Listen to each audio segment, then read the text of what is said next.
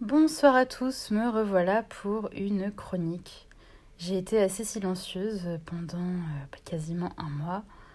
Euh, pas parce que j'avais pas grand chose à dire, mais parce que je. Non, d'ailleurs, moi je rêve qu'on me paye pour que donner mon avis et me prononcer sur des questions d'intérêt général.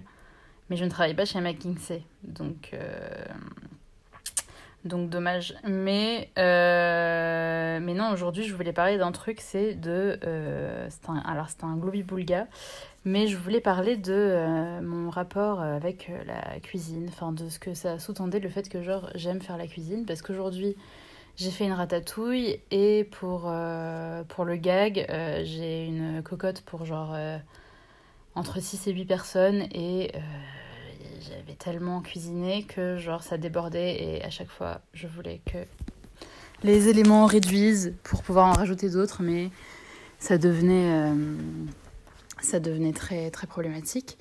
Donc euh, donc je disais j'aime beaucoup faire la cuisine et en fait euh, en fait j'ai l'impression d'être d'un autre temps.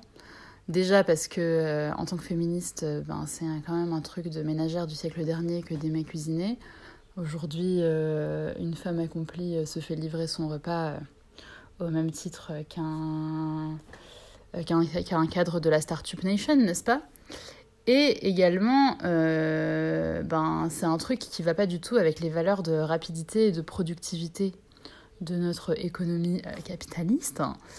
Et donc, donc je me sens encore plus seule dans l'importance que j'accorde à ça, au fait de savoir faire ses repas, euh, prendre le temps de faire ses repas, c'est vraiment un truc qui se perd. Euh, et euh, de ce point de vue-là, je me sens arriérée. mais j'avais songé à un truc, et les, les plus fins esprits et les autres me diront ce qu'ils en pensent.